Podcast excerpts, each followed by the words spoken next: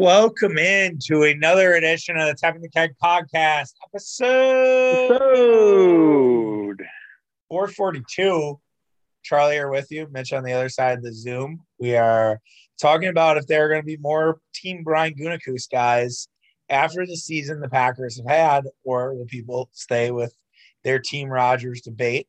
We're going to rank potential award winners for the Milwaukee Bucks. We're a quarter way through the season, so maybe a little early on that, but that's okay. And then maybe try to get Mitch going about Brooke Lopez trades, just because I like to get under his skin.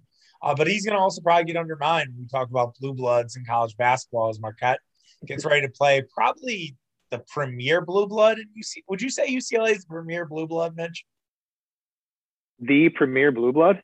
No, it's probably North Carolina or Duke, right? Yeah, I mean, yes. 30 years ago, UCLA your father's premier blue blood. Let's put it that way. Right. Your dad's premier blue blood, UCLA on Saturday. Totally. Yeah. And so Mitch is with us as always. Garden Home basis. Rocked it out at X-Ray Arcade on Sunday. We'll be out again next Sunday. Don't let the boys get hot at the Cactus Club performing at halftime of the Bears-Packers. Yeah, the Milwaukee Record halftime show. They do every Packer game this year. They've had a band play at halftime, and we got asked to do that kind of last minute because I don't know how it exactly came about. I don't really deal with the business side of the band, if you will. I don't have access to the email and that type of stuff, but we released a 2-song EP last Friday, and Milwaukee Record did a little write-up. And I don't know if they just saw us and heard or liked what they heard or whatever, or we're straight up desperate for a band. I think the other band had to drop, I think due to COVID or something, and they asked us to do it, and we're like, sure. So yeah. Come out to Cactus Club to watch the Packer game. Nothing says Packers Bears like a little Cactus Club viewing. So that's true. I won't say would be my number one choice. Would probably be quite down the totem pole for me. But some people, that's their jam. Some people like a little music at halftime. Some people enjoy that. So I'm not gonna hate on what they do. We did a whole thing on fan gatekeeping last week on Friday's show, so I'm not gonna fan gatekeep where you want to watch the Packer game. If that's what you want to do, great. Some people, maybe their viewing pleasure is watching it at their, I'm trying to think of somewhere where it'd be kind of brutal to watch, their car. They want to listen to the game. They just want to listen on the radio. Maybe that's their thing. I don't know. So I'm not gonna hate. Happy for you guys, and I don't want to cost you a spot where they're like, yeah, we heard the bassist and his jock co-host was just ripping us a new asshole. I won't do that to you. And then also too, I mean, you have our guy Shayken out at Loaded Slate. Only reason I'm giving him a shout out is because I wanted to bring up that you did the thing that you love to do on bar crawls now, as we're 33-year-old men. You love to bully me into trying to go to these things by just trying to challenge my manhood, basically. No, it's probably been 3 years since I've really had any interest in, I mean, Shamrock Shuffle notwithstanding, but any other pub crawl, it doesn't even move the needle at all for me. Last several years, I would say, but it's just more of just picking on you. Yeah, I know. It's funny. I mean, Mitch was like, if you were 25, you'd want to do this, or the quote was Charlie saying, if he was 25, you would do this. And he's right. I mean, I think if we were all over 25, it would be like this massive day that we would plan around, and we would make, all sorts of plans, and it would be this big old thing. I don't know if I ever actually did the 12 bars of Christmas thing, which is sort of the Christmas version of the shuffle. I think it's one of the better ones, I guess, from what I've experienced. I've done it like sporadically, where it's like I haven't done like actually 12 bars. I've went with Shannon once. I think I went with you guys once. And it was more funny that you brought that up to us in a group chat. And then in another group chat, Shan's like, hey, if you need somewhere to watch the game, I'm going to be at Loaded Slate. And so I was like, okay, perfect. This is the God. These are the gods tempting me, trying to get me out in the streets at 1:30 again, just like I was last Saturday for the Santa ride. I do think the holiday season, there's a little bit of an excuse to just kind of go out, let yourself loose. Now, I'm not saying get as loose as me a couple years ago and then pass out on your floor and have your soon-to-be wife mad at you, but right, it's in moderation. Let's just say. Of course, everything's good in moderation. Did you see, speaking of that, before we go to Gunakus, did you see that Miller Lite has beer ornaments now that look like beer cans that you can hang on a tree? I did not, but if I got one for free, I'd probably do it. Well, they're selling for $20, Mitch, because it's a capitalism society that we're in. I think they're selling them online starting tomorrow. But what's... Well, I could go to American Family Field and drive through some Christmas lights for $30. Oh, just trying to get me going to start the show. But okay, I have to talk about this. I should have even just had this as a topic. We should listen. The Milwaukee Brewers. So my wife and I both enjoy Christmas lights. I sound like Greenie. My wife, Progressive Hotline. Get your Johnsonville sausages here. But anyways, my wife and I enjoy holiday lights. We have a good time. Holiday lights are always entertaining. Seeing all the Christmas lights. We always go to Cathedral Square, walk that. They have the Christmas trees by the kids, the Milwaukee school kids who hang up trees. Some of those trees are great. Some of those trees are mailed in, like Vince Carter in his last year at Toronto. And so I saw the Brewers advertise on Twitter, like, hey, we have this lights thing. And I look and I'm like, oh, cool. Like, maybe I'll just surprise her and say, oh, yeah, I bought us tickets. Like, we can go whenever. And then I look at the price. And for an anytime ticket, it's $38 for some Christmas lights. Are you kidding me? Now, I did not see and I didn't read close enough if this money is going to somewhere. But a place like Candy Cane Lane, which is very popular in the West Dallas area, for those unfamiliar, Milwaukee sort of suburb. And you drive by a ton of Christmas lights and it's like lit up like Clark Griswold's house, but it's like every house. And that asks for a donation and all that money goes to kids battling childhood cancer. So that's a great cause. Mac Fund. Yeah, yes. That's Mac Fund. Yeah, it's Mac Fund. It's a great cause. I did not see, and I did not research, so I could be biting my tongue here, but none of it seemed like it was for charity. It just seemed like it was completely for profit. I highly doubt it's completely for profit, but at the same point, $38. Like, I know inflation's bad. I know everything is costing more. We went to a bar after a movie on Friday, and every appetizer cost $15 to $16 besides the fried pickles. So, like, I get it. Like, I know things are more expensive these days, but $38 for some fucking lights? Are you kidding me? Like, I'm on it right now. It depends on the day. Yeah, right. It looks like the weekends are most expensive, and then weeknights are only $25. But Magic of Lights is the name of the event. Right. Yeah, drive-through holiday lights experience, a dazzling drive-through holiday lights experience featuring favorite holiday scenes and characters of the season using the latest LED technology and digital animation. Experience Magic of Lights from the comfort and safety of your own car as you wind through the sparkling path of Milwaukee's favorite holiday tradition. One carload, one price. Magic of Lights is a great family entertainment value. I'm guessing it's probably like must be like another company that's putting this on, but I'm sure that the Brewers / American Family Field are taking their piece of the pie too. Right. Is this the clear sign we have of a lockout because the Brewers are charging $38 to see some Christmas lights? Taking your calls right now. Okay, so $1 goes to the Boys and Girls Club. Oh, $1. Mm-hmm. One fucking dollar. That's cool. I'm glad they could spare a dollar. Up to 25 G's. Oh, so wait a second. So only 25,000 people get the boy. This oh man, you know. Assuming they get 25,000 people to come through. I consider myself a capitalist, but sometimes, man, there are moments where I'm just like, what the fuck are we even doing here?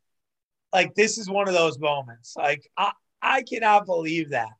Like, just at, and I get like family events. Like, it's probably you can sell it as well. It's a cheap family event, okay?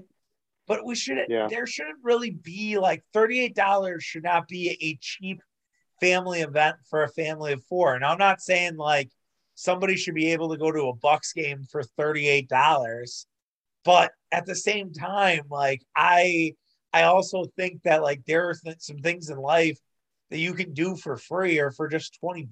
Like that's like $20 for would still be a little bit pricey, but I start to get a little more reasonable with $20. And yeah, that's pathetic. $1, unbelievable. It's probably because of an impending law, or well, I guess because of the lockout, which we are in right now, and also probably trying to recoup some of that profit lost from 2020. Oh, for sure. So they're probably, you know, that was my thought when you said that in the group chat, was like, they probably have so many things on the table that they want to do. Concerts. They're going to do probably a lot of shit, you know, if there's no games, I mean, which is, yeah. If they like are like locked into like, there's no baseball till June 1st, I guarantee you there'll be concerts. They'll do bowling. They'll find some other they might do soccer. They've done soccer a couple times. Maybe they'll find a soccer game to do. Like they'll have a few events at AmFam to sort of support that ship. Speaking of that, do you think AmFam is pressuring the Brewers at all to like get this thing done? Could you imagine being American Family and you just spent all this money on a sponsorship deal, and in year two, you're not able to maybe have baseball, and that just takes away all the awareness and the brandings? I realize AmFam just shits out money and it maybe doesn't matter, but that has to sting, right? Yeah, that could be part of it. Yeah, I mean, yeah, exactly. I mean, that's a good point. I'm sure Ananasio ignores those emails from, I forget the name of the CEO. He's a big swinging dick for the University of Wisconsin-Madison, not surprising. And I'm sure he's emailing Ananasio, and Ananasio just lets that go to spam and is like, all right, whatever, dude, we'll figure this out when we can. But yeah, did not expect to talk a little bit about the holidays to start, but that's okay. It's a little bit lighter of a topic load this week, so happy to kick us off with a little holiday talk. And I'm sure as we get closer to the Christmas season, we will be probably talking more about holiday stuff as it continues on, because it's just part of life, right? You get closer and closer, start getting a little more in the spirit. St. Nick was yesterday. Stores are starting to say, hey, you got to get your stuff in before you hit the shipping deadline. That's terrifying. As I'm a habitual late shopper, can't have that. So get your shopping done. Right. I don't have anything to sell you. I was mad that Florio shirt was already a t-shirt made by the Game On guys. So credit to them for working with Kurt Bengherd on that, which I really appreciated. I don't know. I feel like it'd be weird to have a Mike Florio's face on a t-shirt, but it's still pretty fucking funny. I don't know if you saw that. I did not know. Yeah, it's like kind of similar to like the Goodell clown nose that Barstool does, but it was a big picture of Florio with a baby Nook in it. And Kurt Bengherd made it. So there you have it, which Nice. One of the great, great ongoing rivalries in all of sports, as well as Packers and Bears. And they are ready to play this week. And a lot of praise has been out for Brian Gunakus this week. The Green Bay Packers, 9-3, second in the NFC. Gunakus has kept this roster together, even with all the injuries, brought in guys like Rasul Douglas. While Jalen Smith didn't work out, I think it was an ambitious try by Goody. Draft picks like Josh Neiman, Eric Stokes has been a player to start the year. A.J. Dillon has ascended. There have been moments for Josiah DeGuerra. Gunakus's hands are all over this team. And what I started wondering was, have people maybe realized what Brian's doing and that he's not just a Mark Murphy lackey and he's not listening to everything Mark Murphy says, and that Brian's actually really good at this fucking job. And if he thinks that getting rid of Aaron Rodgers next year is going to be the right move, that people should probably trust in him. Do you think people are there yet with Brian Gunakus, or do you still think it's Rodgers and he sort of just owns the team? I don't know. I think winning cures all.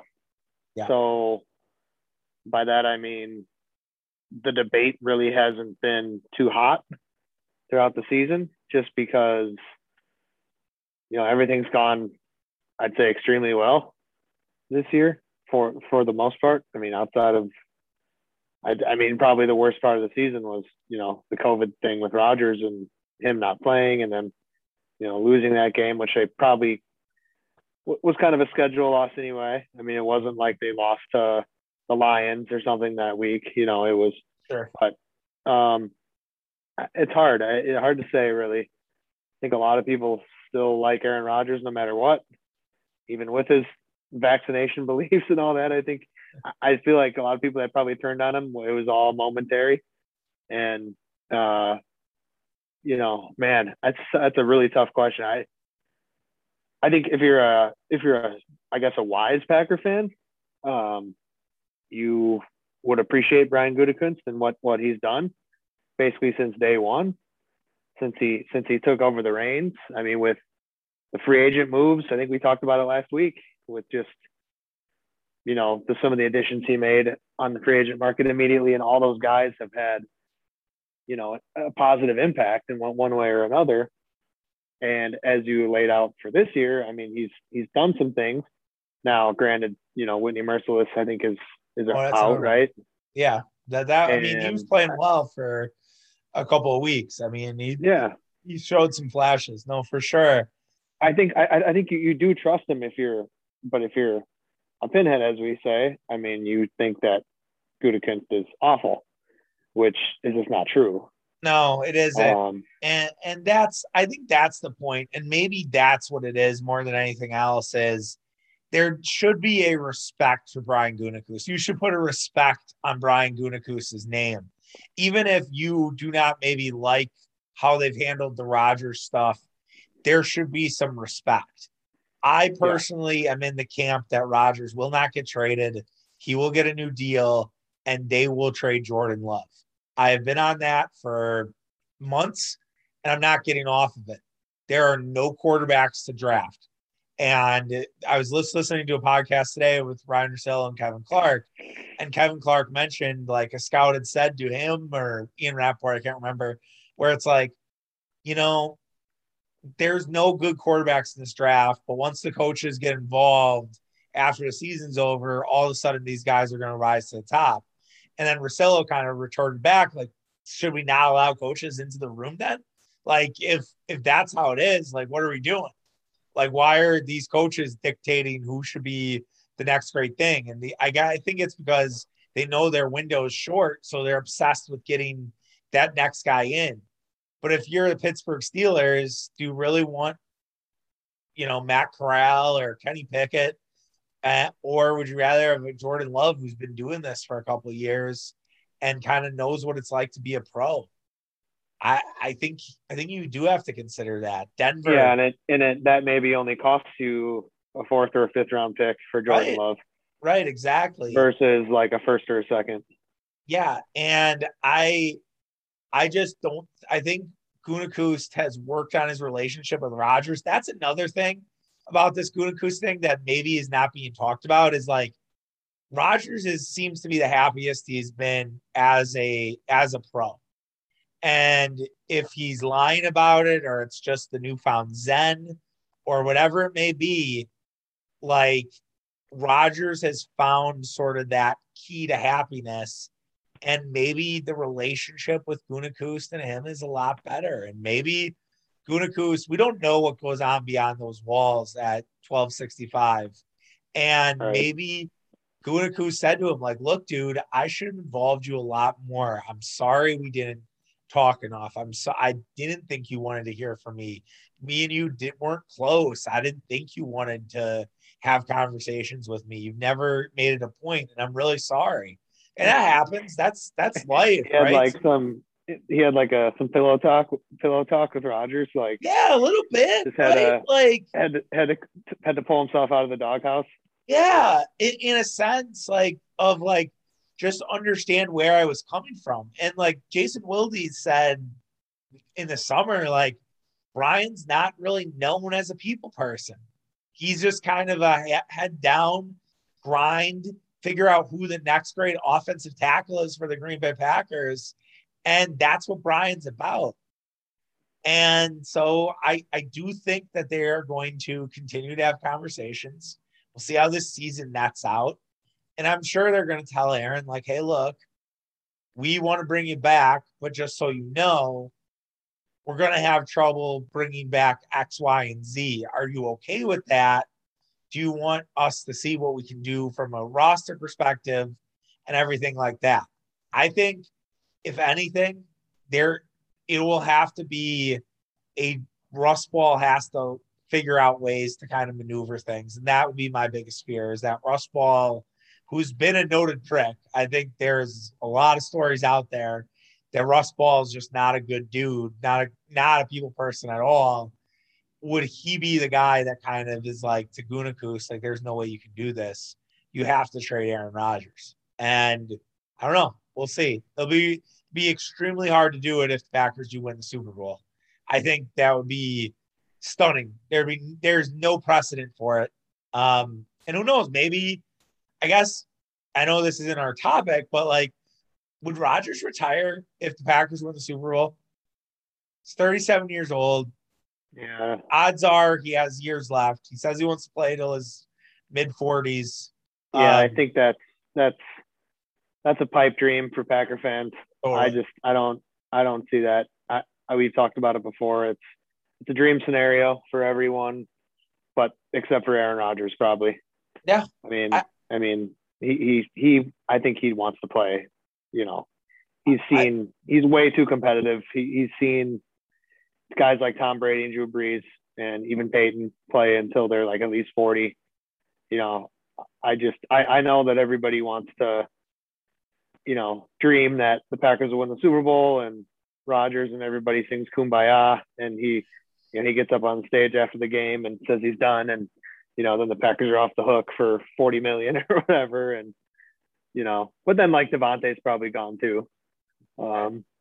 Yeah, he'll get a huge deal from like the Dolphins or the Raiders, and then that's that. Mm-hmm. And so, but I do want to ask, the one question I wanted to bring up, push back a little bit on was you mentioned a couple of those names, you know, like Drew Brees and Peyton Manning.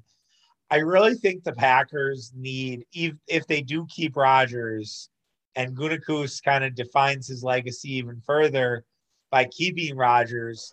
He has to find that sweet spot of when do we know Rodgers is diminishing? Because Pittsburgh, New Orleans, Denver, in a sense, I know they won a Super Bowl. Well, they did the following year after Peyton Manning. Peyton Manning was cooked in the Super Bowl year, and they just had an awesome defense, yeah. And they got by. But the next year, it didn't work out so well. So Denver, in a sense, I think that was more on Manning than it was on Denver.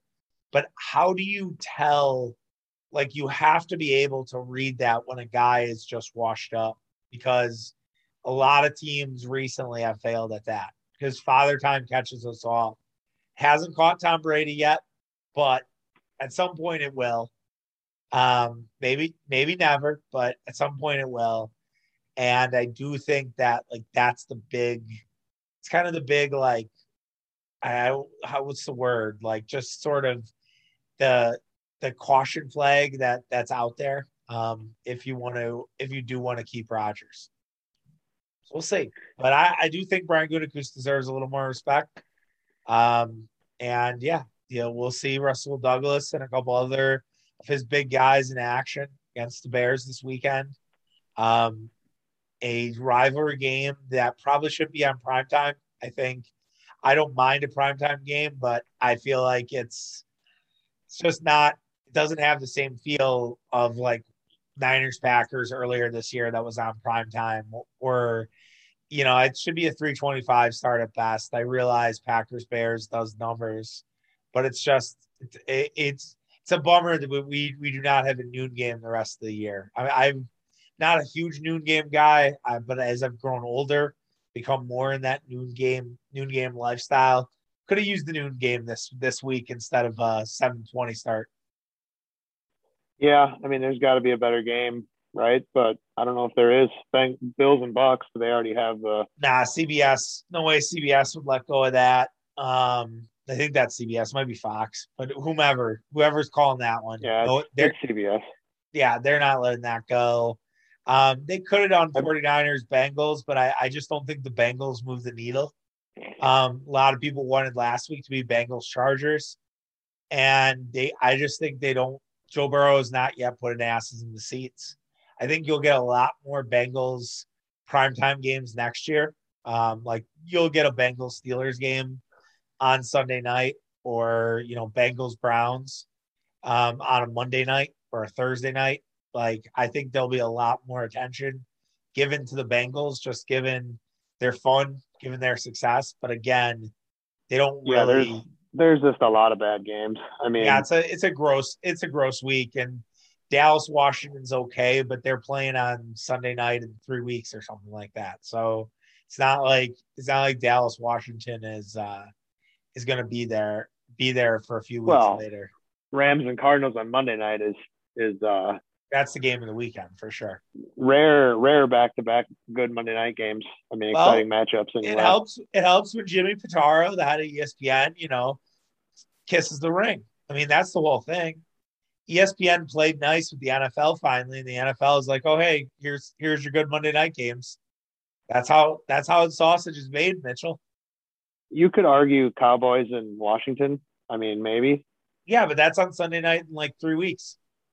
Yeah, so you obviously can't. I didn't know that, so you can't do that. I mean, there's a lot of shit games. Ravens Browns, I think, was already on Sunday night. Maybe it's a gross week. But then, like next week, we get Saturday football. So we get Thursday, Saturday, Sunday, Thursday. Like next week starts like just an awesome time for sports because you'll have the NBA is rocking. You'll have a bunch of college basketball. You'll have the college bowl games. You'll have NFL games on Saturday. You have Colts Patriots next Saturday night. Awesome game. Awesome football game. That's the one I'll be looking forward to. Raiders and Browns. Yeah, not that excited for Raiders and Browns, to be honest with you. But you get to watch your Raiders on TV. Two underwhelming, I guess, disappointing teams. But I also realized that Saturday night I'm at a Christmas party with folks that are more on the UFC and soccer side of things than football. So going to have to hope that they have some fantasy players in that Patriots-Colts game. So I want to turn that game on, or I'll just sneakily suggest it. Maybe we were talking about a holiday party convo, so I might have to. Maybe we'll have to resurface that on next week's show. But I mentioned the NBA and mentioned real quick. Do you have the Packers? I'll just ask you think they'll cover the 13 points that they're favored by right now? I think they're going to lose. Really? No, I'm not. I don't. You follow. I have no case other than it's a rivalry game throughout the record. It's the Bears Super Bowl. If it was in Chicago, I'd say maybe. Like, I'm pretty sure it was the same thing when they played in Chicago earlier this year. Yeah. But Rodgers basically dragged his dick all over. So he did. I mean, covering, what is it, 13.5 or something? Yes, that's where it is right now. A lot of points. It is. But yeah, they'll probably cover. Yeah, I think so too. I 28-13. See that? As I said the show yesterday, like, I think it's one thing to go into a cold Lambeau Field with a coach where you kind of want to build on something. Like, let's say the Lions or the Jets or I don't even put the Jaguars in that conversation, even though they have a new coach. But like that, they want to sort of just start next year on the right foot. Like December is the start of next year for a guy like Dan Campbell or Robert Salah. But for someone like Matt Nagy, where everyone knows this guy's going to get fired, like they're emotionless. Like, I was so surprised how bad they played against Arizona. I know Arizona's good, but I was just stunned that they just how lifeless they were for in a game that was quote unquote Bears weather, and they were playing the team from sunny Arizona who looked like they were the team from Chicago. It looked like the roles had flipped. So that was just surprising. Yeah. The Bears, I think it's over. Yeah. Turn out the lights. But we will not turn out the lights on the Milwaukee Bucks. They are feeling good, 16-9, one game out of the top seed in the East, trailing only the Bulls and the Nets. Can't wait for you and I to do a Bulls topic. The Bucks don't play the Bulls until mid-January, so we're going to have to wait quite a bit to talk about Bulls-Bucks. Yeah, another 6 weeks. Yeah, it's crazy that they haven't played yet this year. But the Bucks are feeling great. They still haven't lost the game when Giannis, Drew, and Chris play. And now they're 10-0. Drew's been fantastic recently. I think it's 11-0. Oh, it's 11-0 now? Yeah. I think so. Great. I mean, they've just been really good. And one of the guys that's been good has been Pat Connaughton, who's off to just an awesome start to the year. We had mentioned it a few weeks ago how Pat went from, oh, it's Giannis's buddy, what a horrible contract, the Bucks are going to regret this, to, oh, is Pat Connaughton one of the best values in the league? Because all the guy does is hit clutch shots. He's shooting over 40% from three. He had 7 threes for the second time this season on Saturday night against the fake tough guy Heat. And he's feeling it. So I think there is a case, Mitch, for Sixth Man of the Year. What say you? Yeah, I mean, I'd have to look at what other guys. He's probably not going to get it just because he's not, like a lot of the Bucks players, he's not flashy. Yeah, and he's not a volume guy. He's not a Jordan Clarkson. He's not a Jamal Crawford. He's not a microwave. And we love our microwave basketball players. Don't get us wrong. But that's just not who he is. You have to be an electric scorer off the bench in order to be considered for Sixth Man of the Year. I mean, it's just kind of the way it is. It's the way it's always been. But you're right. I mean, you're right. Absolutely. Everything you said, he has turned into, he hit some huge shots in the finals and in the playoffs in general last year, and has kind of, especially since the contract, has just kind of always been a steady presence off the bench. He'll start every now and then, but I mean, just been all you could ask. It's just, I didn't realize he was this good of a 3-point shooter. I mean, much like Bobby Portis, who we're going to get into here momentarily, but I mean, it's just the guy, he gets the ball and he's ready to shoot. They've added Grayson Allen too, the same way, but like these guys, they're just, and they make, they haven't hit a cold spell yet. I mean, it's probably going to happen, but I guess the difference between a good team and a great team is, are your role players, effective. And Pat's been tremendous this year. I just, you know, and he guards everybody. He doesn't, you know, just totally bought in. And not that was ever going to be an issue with him, but no, but you see, you kind of see why he's Giannis's friend, right? Like you see why, yeah. Like we joked that Pat Connaughton was being Coach Bud has total trust too with him. It's the same thing. It's just, you know, he's just, it's hard to explain. Like he's gonna do what's asked of him and do it to the best of his ability. And that's all you can ask for a guy like that. Yeah. And very true. And I think we have also seen it with Bobby Portis. And I've realized that we did a pre-show and I said it in the open about most improved. And maybe that's a little too intense because most improved usually goes to a guy who's, you know, makes a leap, right? Like I would say Jared Jackson. It's more for that. It's like, more of a breakout award than a breakout player than right. It is like most improved, literally. So let me rephrase it. If they had a first team most improved like team, so like it's a starting five, would you put Bobby Portis on that for the start of the season so far? Do you think he's improved that much, or do you think it's more of a playing time thing that why we're seeing the production that we are from Bobby Portis? Well, I think it's a playing time thing, but it's just, you know, I think he's found a home here the last couple of years and has been embraced by the fans. And, you know, it's quite a love story, honestly, between Bobby and the fans. It's as meaningful of a fan player relationship that I think I've witnessed as a Milwaukee and Wisconsin sports fan. Probably the last one. It's Nigel Morgan, which we talked, but like, that was so short. Like, I really think it's like at like a Jordy Nelson, John Kuhn level, honestly. I really do. Yeah, it's pretty cool. I mean, I think it's up there. Like, there are Portis jerseys. Everybody gets so excited when he does something.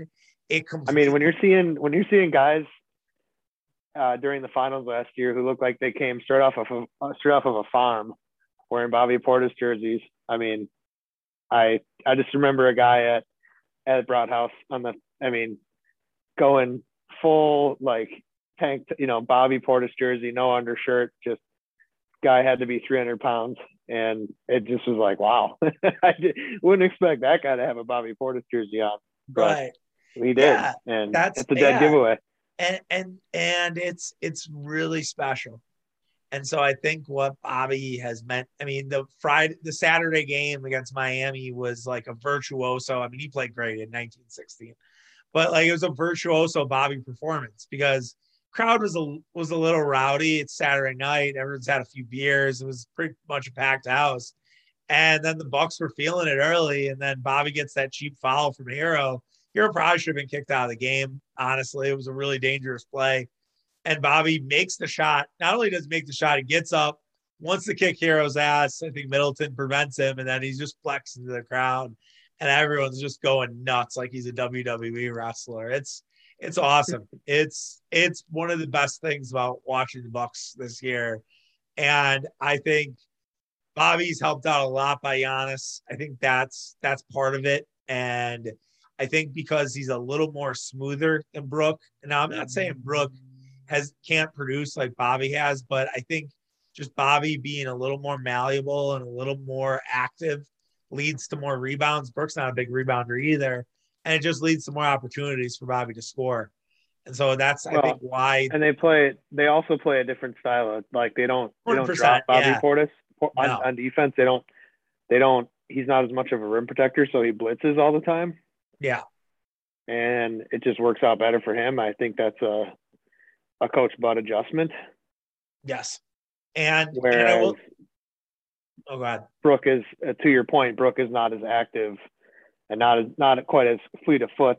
Yep. He's much bigger, but and like shouts to Coach Bud for that adjustment. Cause I feel like when Bobby first got here, he wanted him to drop, and that was like the opposite of his instincts. And sometimes you have to, you have to work with a guy. Yeah, and I brought this up on Monday's show, but like I think that all these injuries are, and where these guys are playing more minutes throughout the year, is really going to help the Bucks going forward, you know, in the playoffs and things like that. Like, I think the more Bobby plays, the more he's going to get there with the defense.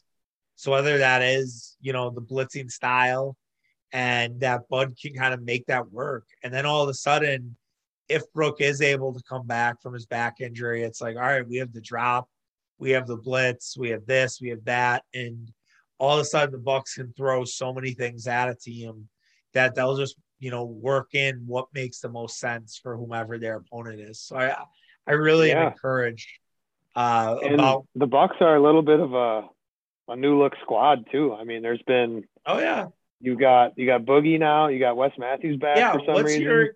The Wes Matthews thing's really interesting. I think and it's weird because, like, I was going to make the case to you in a group chat about, like, well, you know, Bud has his guys, like Ersan, Pat, whatever. But, like, Wes wasn't really a Bud guy. Like, they kind of had a falling out. Like, we forget because it's we remember the championship. But, like, one of the big talking points after that Heat series was, well, they didn't put Wes on Jimmy enough. And that was one of the reasons they lost that series, which I don't think is true in retrospect. But it was big. It's not. Yeah, I mean, I'm not gonna put the sole blame on it. Obviously, we got outplayed in that series. Yeah. But in the bubble guppy Heat, couldn't miss a shot. But it was a factor.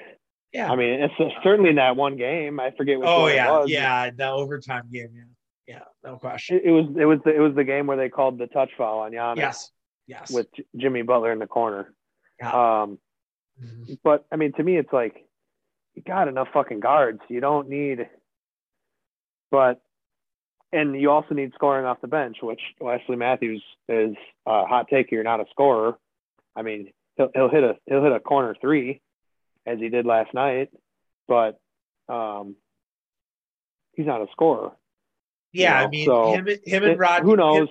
Him and Rodney Hood are kind of the Spider-Man meme. And Rodney Hood stinks. I mean, he might, and frankly, you know, they got 82 games here to figure out who works, who doesn't. You know, Rodney Hood has not been very good. I'm not quite ready to give up on him, but Shemi Ojale also hasn't made a shot yet, but he can probably stick around physicality and toughness.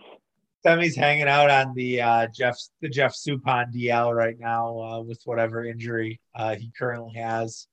Well, you've got Jordan Nora, who's fallen out of the rotation pretty much. She's been playing with the Herd. Yeah, Nora's done. If you would have asked me a month ago, I would have said, you're nuts that he played for the Herd. Yeah, but Nora really fumbled his opportunity without question. Well, he just all of a sudden, like, forgot how to dribble. Yeah. It's like, I mean, he never really could, I guess, but yeah, maybe a couple games with, like, repeated bad turnovers and stuff like that. And it's like, you can't be out there. Nope. Now you've got Justin Robinson no longer with us, thank God. Thank God. And now you're getting this Javonte Smart dude who looks to maybe be something. I don't know what, but I'll mind him. I'll just say Javonte Smart Island is being built. I would not say we're on it, but I would say that there's some sand popping up. Go palm trees. You're on the ship. You're out looking for land. Right, exactly. We're Juan Ponce de Leon in this bitch. Like, we're, fucking Ferdinand Magellan in this, starting to look for land for Javonte Smart Island. Yeah, say we're curious. Yeah, there could be something there. And I just think, they're just looking for the right combination. I really like Boogie, though. It's awesome. Yeah. He's good. He is. And I think he's only going to get better as he gets more into playing shape. Like, I just think I mean, you want to talk about slow, though. I mean, Boogie. Yeah, Boogie. No athleticism anymore. No, it's shot. He can't really jump. I appreciated Kevin Love giving all his effort on Monday to showcase what he can do for the Bucks. I don't want him, but it's impossible to get him. Oh yeah, no, his contract's crazy. He'll get bought out. Unfortunately, he makes like $40 million. I don't know. Maybe he'll get bought out. If he gets bought out, yeah. No, I actually don't think they're going to buy him out because I think the Cavs are going to be in the plane conversation. Like, Cavs are good. The Cavs have a. I like the way their team is set up. Yeah. I don't think Lauri Markkanen as your three is. No. That wasn't a great move. I don't know why they did, but they have this thing where it's like all their young guys start, and then they have like these vets off the bench, and if you're like, if you can get that, like, them to buy in on that, especially Kevin Love, who's a high key shithead, people forget. And he's done some shit that is like unforgivable. Just, you know, but he gets a pass for some reason. I wouldn't possibly know why. Wasn't that a game last year where he just like threw a ball out of bounds and started like pouted and walked away? Yeah, he's been unhappy that he's been in Cleveland for the last like 3 years and he has a fucking ring. And you know, if you question it, I think he'll go and talk about mental health. Like, not that I don't respect mental health, but I do think sometimes it's a little overdone. And yeah. I think that Love has played that card a few times, and it's, I don't know. It's interesting. Like, it's different to hear that versus like Deron Williams, who was on a podcast I stumbled on, and he was talking about how he was depressed his whole life. He's had issues with it in his family. And when people, you know, started to kind of criticize him all the time, it like hardened him a lot more. I think that's a little bit of a different story than where it's painfully obvious that Kevin Love would rather be playing, you know, for the Clippers or the fucking Suns or somebody like that. Yeah. Yeah. I mean, he's just, you know, but you're right.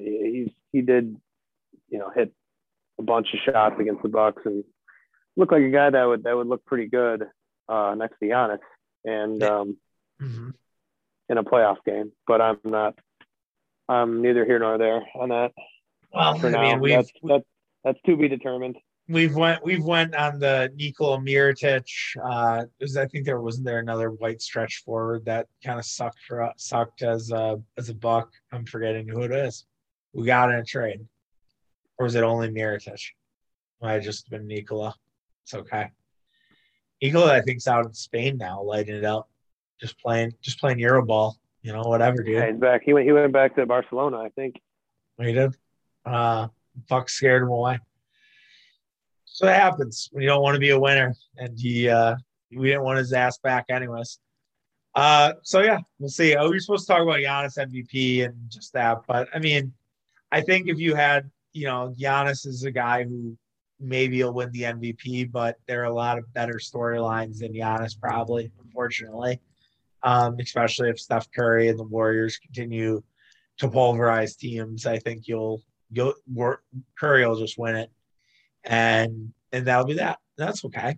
And I'm not gonna wring my hands about it, because I think every year, if Giannis continues on the trajectory that he will, he's gonna have opportunities to win MVPs every year, and it's just not gonna happen because it's a storyline award as much as it is a player award.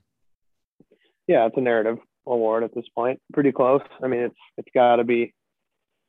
There has to be a storyline attached to. Which, I don't know. No, you're right. I mean, it's like, I mean, look at the Heisman, right? A different sport, but Bryce Young's going to win it basically because he had a couple, you know, awesome game against the best defense in football, and he had this great drive against Alabama, against Auburn, and that's going to be what it is. But like, Aiden Hutchinson gets invited. He had one massive game against Ohio State. He had a really good year, but like, Will Anderson from Alabama has pretty much the same numbers, and he maybe has been more impactful. So like, how does that work? Well, Aiden has a good story, Big Ten, college football playoff. You have another guy in there. So that there you have it. And that's how Michigan's back. Yeah. Etc. The whole fucking thing. So it's how it is in every sport these days. But we'll see about awards. I'm excited for the Heat game again tonight. No Jimmy Butler, no Markieff Morris. So it should be a game the Bucks should have, but never know with the Heat. Heat are pesky. They'll obviously want to bring some stuff back from Saturday. We'll see if any bad blood spills over. Dwayne Dedmon might be the dirtiest player in the game also, too, just as a side note. I really think that. I do not really feel good when Dwayne Dedmon's on the court because I know there's some dirty shit on our way coming. Yeah, I mean, spot the lie, bitch. I don't think there's a clean player on the Heat. No. Did you see Gabe Vincent or whatever did like tried to like meal kick? Yeah. Yeah, that was an interesting move. Yeah, I did, and the Heat are just. They're the worst.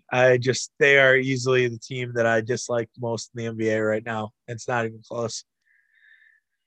All right, let's wrap up the show. We've already went way too long for a show that didn't have a ton of topics. We have Marquette playing UCLA this weekend.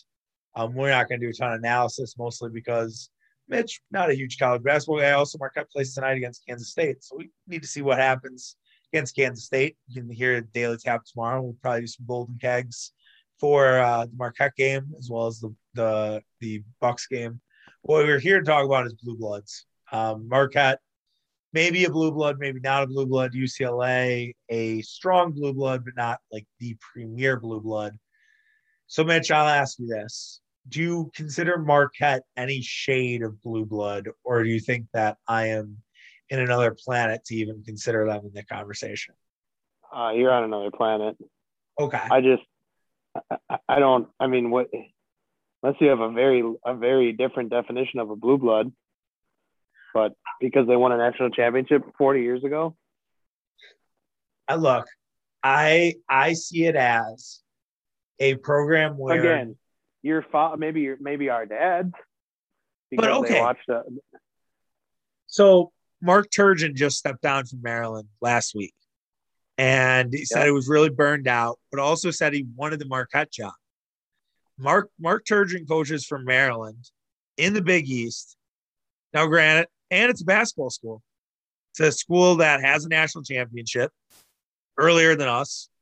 Lonnie Baxter, Steve Blake, shout out. But he wanted to go to Marquette.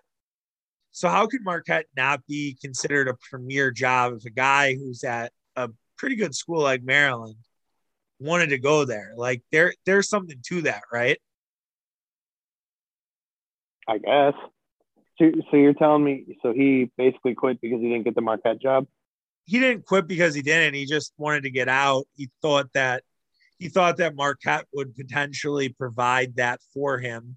So that's why he said, like, I need to look at this as a potential opportunity. I don't think Marquette is like a premier blue blood. I think that there is just a level of establishment for them that gets them into that conversation. They unfortunately haven't had the success that like a Villanova has had, where I think Villanova has become a blue blood. I don't think Villanova 10 years ago was a blue blood. Villanova is a blue blood now. Like, no question about it. I think Arizona is in the similar conversation with Marquette. They have a title. They really haven't done shit for a few years. I can't remember the last Arizona Final Four team. Probably look that up. They had some good teams with Sean Miller, had a ton of controversy. Probably like 13 or so. 13 or 14, weren't they in the I'm going to look it up. Four? But like, so like, and they're playing really well this year. They've been kind of a surprise so far this season, trying to kind of bring it back to that blue blood sort of feeling. So yeah, they were in the NCAA tournament. They won the NCAA tournament in 97. They were a runner up in 2001. They lost to Kentucky, Elite Eight in 2015 and 2014. I think they lost to the Badgers. They have not been back to the Final Four since 2001. So that's crazy. So that kind of furthers that point. I would even say like UConn has a little bit of that, maybe a level up between Marquette and Arizona. But like, I think the term blue blood is overrated in college basketball, especially more so than in college football. I think it's similar to like the power or whatever, the original six in hockey that gets overdone. I think these are blue blood programs. I just think it's levels of it. I think Marquette deserves to be in that conversation just because there is genuine interest to coach this team. There's genuine like legacy building type shit. Usually people don't leave Marquette they only leave for better jobs. You know, Tom Crean, it's Indiana. The reason why Tom Crean left is because it was Indiana is a legit blue blood, will always be a blue blood. And that's why you leave. Buzz Williams left because he was just a fucking asshole and wanted to get out and was probably going to get fired anyways and wore out his welcome. Totally different story. And that's why he went to Texas A&M. So I don't know. I mean, I think a blue blood could be defined as, you know, if a coach gets there, will he leave? Yeah. Like, is there a quote unquote better job out there? Like Marquette, yeah, probably is a better job than Maryland at this point. I will give you that. So from that perspective, it's a blue blood, I suppose, but it's not a place that I think, you know, your five-star recruits are seriously considering. Now, maybe Shaka Smart with, I guess, his reputation around college basketball the last 10 years. Texas didn't go very well for him. Not as well as it probably could have. Just a real pushback on that, just to interrupt a bit about five stars. I mean, they got Henry Allenson. He was a five-star. They got Dawson Garcia. He was a five-star. It's not like they haven't been able to pull a five-star recruit in this iteration of Marquette. So I don't know. And then just look at what they've had in the NBA. Like, I think that's part of the blue blood too. Like the fact that Jimmy Butler, even though he's a prick, like the fact that he's been awesome in the NBA. Jay Crowder has been on numerous finals teams now. You know, Wes Matthews still has been in the NBA. It's been a while. Marcus Howard. Garcia was a four-star. Oh, okay. All right. Little fact check, Mitchie. I see you. Okay. All right. Well, I just want because he transferred. Yeah. He went to North Carolina. So let me ask you this as we'll wrap up the show with this because we got to get going. Wisconsin. Would you consider Wisconsin a blue blood? No. Yeah, you're right. Yeah, I knew I liked you still. I mean, they're the same. I mean, they're the same. Like they're okay programs. They're not going to be a year in year out Final Four favorite. They're not going to make the Final Four every 4 years like Michigan State did for the longest time. Mm-hmm. There's just. You know, there's 25 schools that I'm going to point to before either Wisconsin or Marquette if we're ranking blue bloods. Wisconsin has a massive disadvantage because of their football team. They just do. They're a football school. They will always be a football school. There is something to that. Like I look at Ohio State, right? Like Ohio State has a great basketball program. They've been to Final Fours. They've been to the national title game. But at the end of the day, you're never going to tell me Ohio State is not a football program first. And they're a blue blood in football, no question about it. But in basketball, they probably have blue blood qualities, but they'll just never get to that level. They'll never surpass. I mean, Alabama has built a great basketball program, but again, an extreme version of that. Never. You know, I could never see a scenario where I'm like, Alabama is a basketball school. I mean, something would have to go terribly wrong for that conversation to creep up. And really similarly for Michigan State on the other side, Like, it would take me forever to be like Michigan State. Like, Mel Tucker, who's a great coach, and I think he is building something there. If Mel Tucker, like, consistently has Michigan State, like, in the college football playoff conversation, then maybe you do have to have that, to have that discussion, assuming Tom Izzo retires at some point. You know, maybe that does happen, but it's just interesting. I think it's more of the discussion is it's just interesting how all these dynamics, narratives work. And it's just fun shit to talk about, in my opinion, because you could go all day. You could just keep picking teams and be like, and poke holes and debate it.